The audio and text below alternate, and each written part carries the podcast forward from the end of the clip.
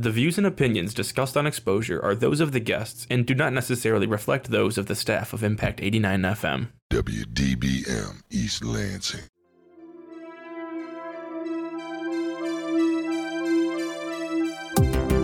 Hello, and welcome to Exposure on Impact 89 FM, the show where we talk to members of organizations at Michigan State University as well as nonprofit organizations in the East Lansing area. And now, this week's Exposure. Good morning and welcome to Exposure. I'm your host, Callie Neese. Earlier this week, I spoke with Chelsea Boodoo from the Global Alliance for Rapid Diagnostics, or GARD. Most of you may know her from her podcast here at Impact 89 FM, The Sci Files, but you may not know that she's actually a PhD student who is very involved at our campus. Without further ado, let's get right into it.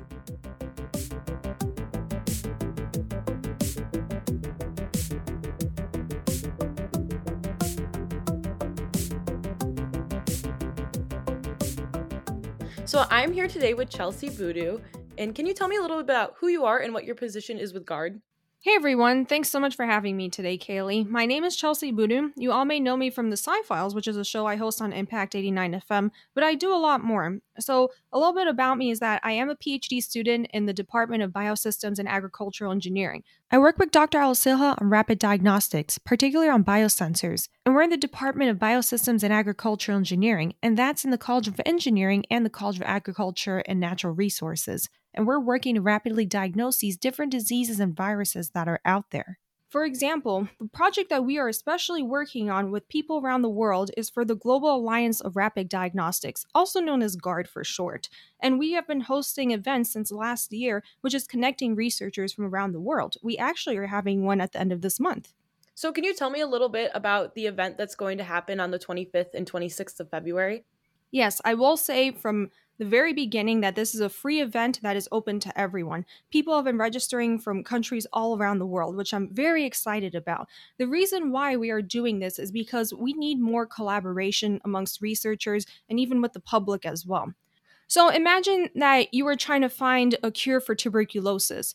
I can guarantee you that you are not the only person in the world that is trying to do them. There are so many people out there that are working to find a cure for different things and even to diagnose something. Because whenever you go into a hospital, they don't have a result for you right away. As many of you may know, whenever you go in with a specific ailment, they don't tell you right away what you have, they just give you a general antibiotic. And that is actually one of the things that we are focusing on. The topics of focus are food systems. For example, how we have people that need better food security in countries. We want to prevent future pandemics by having these rapid diagnostics. And of course, plastics are a big issue out there as well. And like I was saying with antimicrobial resistance and stewardship, that's another topic that we're focused on because people will be just generally prescribed an antibiotic, but the issue is that they're just prescribed it without knowing what the person has. Can you tell me a little bit about how the event is going to go each day? Yeah, so this is a lot brace yourselves. Last year, when we did this in June, it was a 30 hour event. So I didn't sleep for like 30 hours. And this is really because it's a global event. Whenever I'm talking to you right now, it is 12 hours difference in Asia, which is very difficult to schedule meetings. So imagine you have people all over the world. Instead of just accommodating only for ourselves here in Michigan, we need to be inclusive and accommodate for everyone. So we separated these events by regions but you can go to any of them if you want to and if you're awake. So, on the first day, we start off with East and Southeast Asia, which is on February 25th. And like I said before, you can enroll for all of this for free if you go on bit, bit.ly slash guard 2022. And guard is G A R D. And I will say that again later if you didn't write that down. So, we start off with East and Southeast Asia, talking about the food systems transformation. And we also talk about that with Africa right after. Then with Europe, we're also talking about food systems, where then we talk about plastics and the circular economy. We have a networking session because, like I'm saying, this collaboration is very important.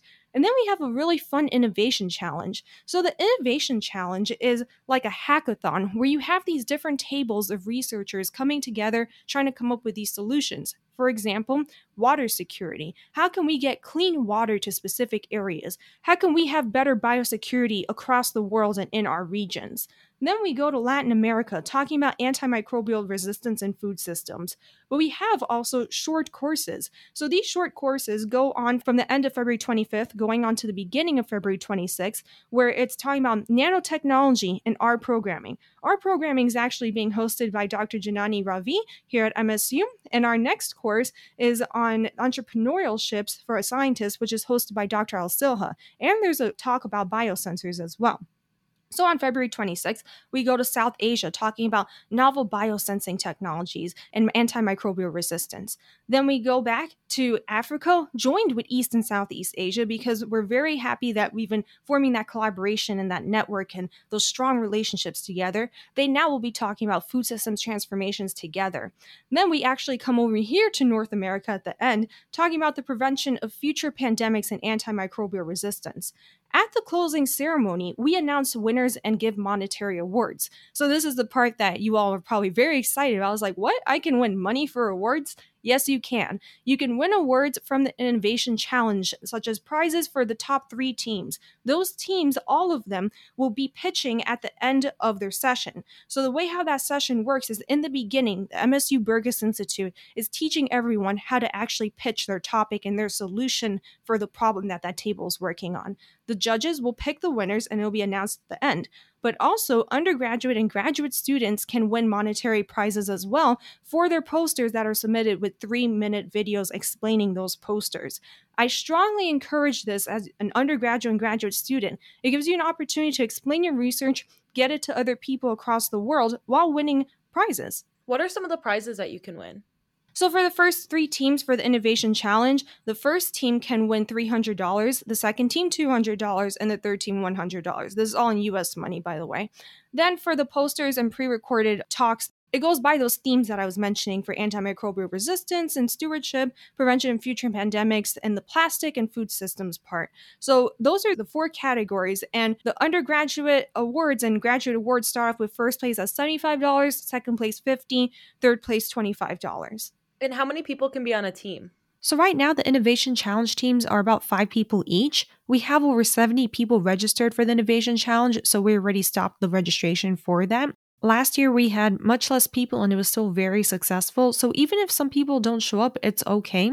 Another thing that's really exciting is that we have over 500 registrants that are coming to this event. So we are fundraising to try to be able to afford platforms for a larger amount of people and make sure that we can keep this collaboration going. However, we can still accommodate the people that we have right now that are registered. So if there are less people on the teams for the Innovation Challenge, we don't want to have teams that are smaller than three right now, but it's okay because there are 70 people registered, and people can still register to submit a poster if they're an undergraduate or graduate student and win awards until February 9th.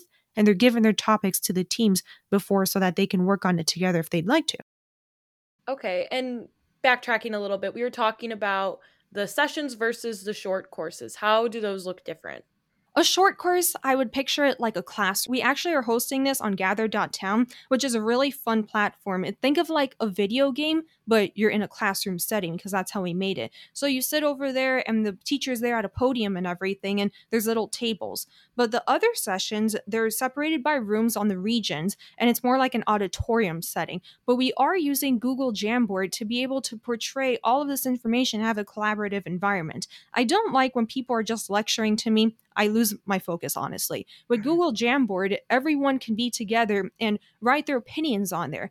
And what's really cool is that we're sponsored by journals such as the Journal of Biosensors and the Journal of Diagnostics. So they'll be publishing papers that we're writing that are findings of the ideas of the community based off these discussions that we're having. And then people who are also attending the event can submit to these journals as well. So let's say people actually don't agree with a specific topic that's okay. We want to publish what the people of our community are thinking and what they've found, the ways that we are collaborating, because it's great that we're doing this, but we need to actually have a way that people can connect with us and follow up with us as well. So, if people want to participate in just the contest, or if they just want to come to a session or just a short course, is it possible to do a couple things but not everything? Oh, yeah, definitely. You can come and go as you please. Whenever you're registering, we just ask to know what regions you're attending and what short courses so that we have a head count to make sure that you have a virtual seat. I mean, you can always stand there in the room, but we'd like to give you a seat. And we like to know who's really going to be there to just make sure that we can accommodate you for the space. You're welcome to leave, for example, to the lounge where you can play virtual games with people. Like you can sit at a table with them and play Tetris or something, or you can go off and talk to someone. The point is to encourage collaboration and to encourage these people to want to talk to one another. How they do it is up to them. How did Michigan State University get involved in such a big global event? This actually started here at Michigan State University. Like I said, my professor and my advisor is Dr. Alocilja, and she's been running GARD for a few years already. But I've been helping her by using my science communication and leadership expertise to organize everyone together to have this symposium. I am so grateful from our department and from our colleges, the College of Engineering and College of Agriculture and Natural Resources, and the Department of Biosystems and Agricultural Engineering for giving us the support and a platform that we can have everyone together.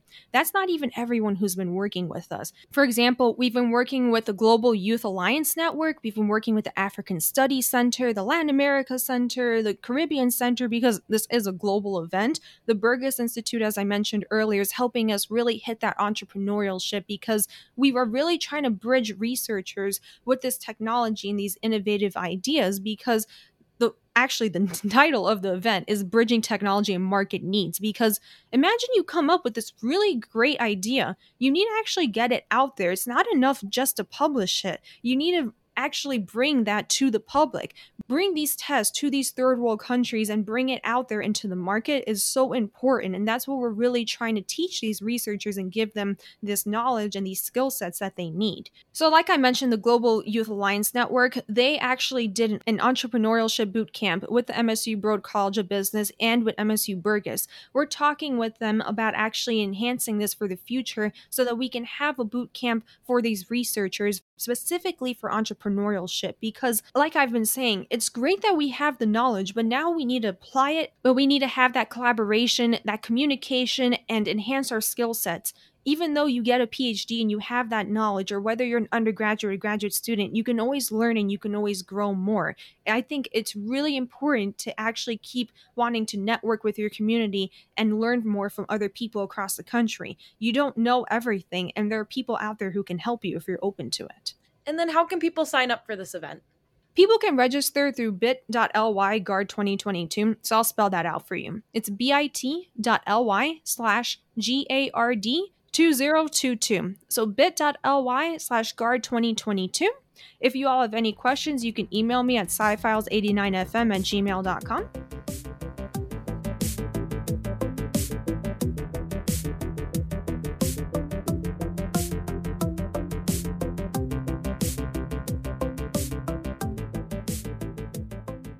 This event sounds super exciting, and I know it'll be very informational and a lot of fun.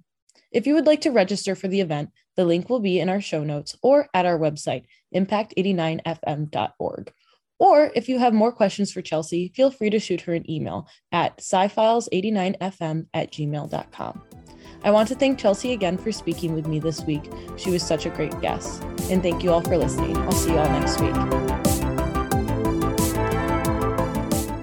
This has been this week's edition of Exposure on Impact 89 FM. If you missed anything, feel free to check out our website at impact89fm.org, where you can find our weekly Exposure podcast. If you would like to come visit us and talk about your respected organization at MSU or a nonprofit organization in the East Lansing area, feel free to contact us again on our website at impact89fm.org.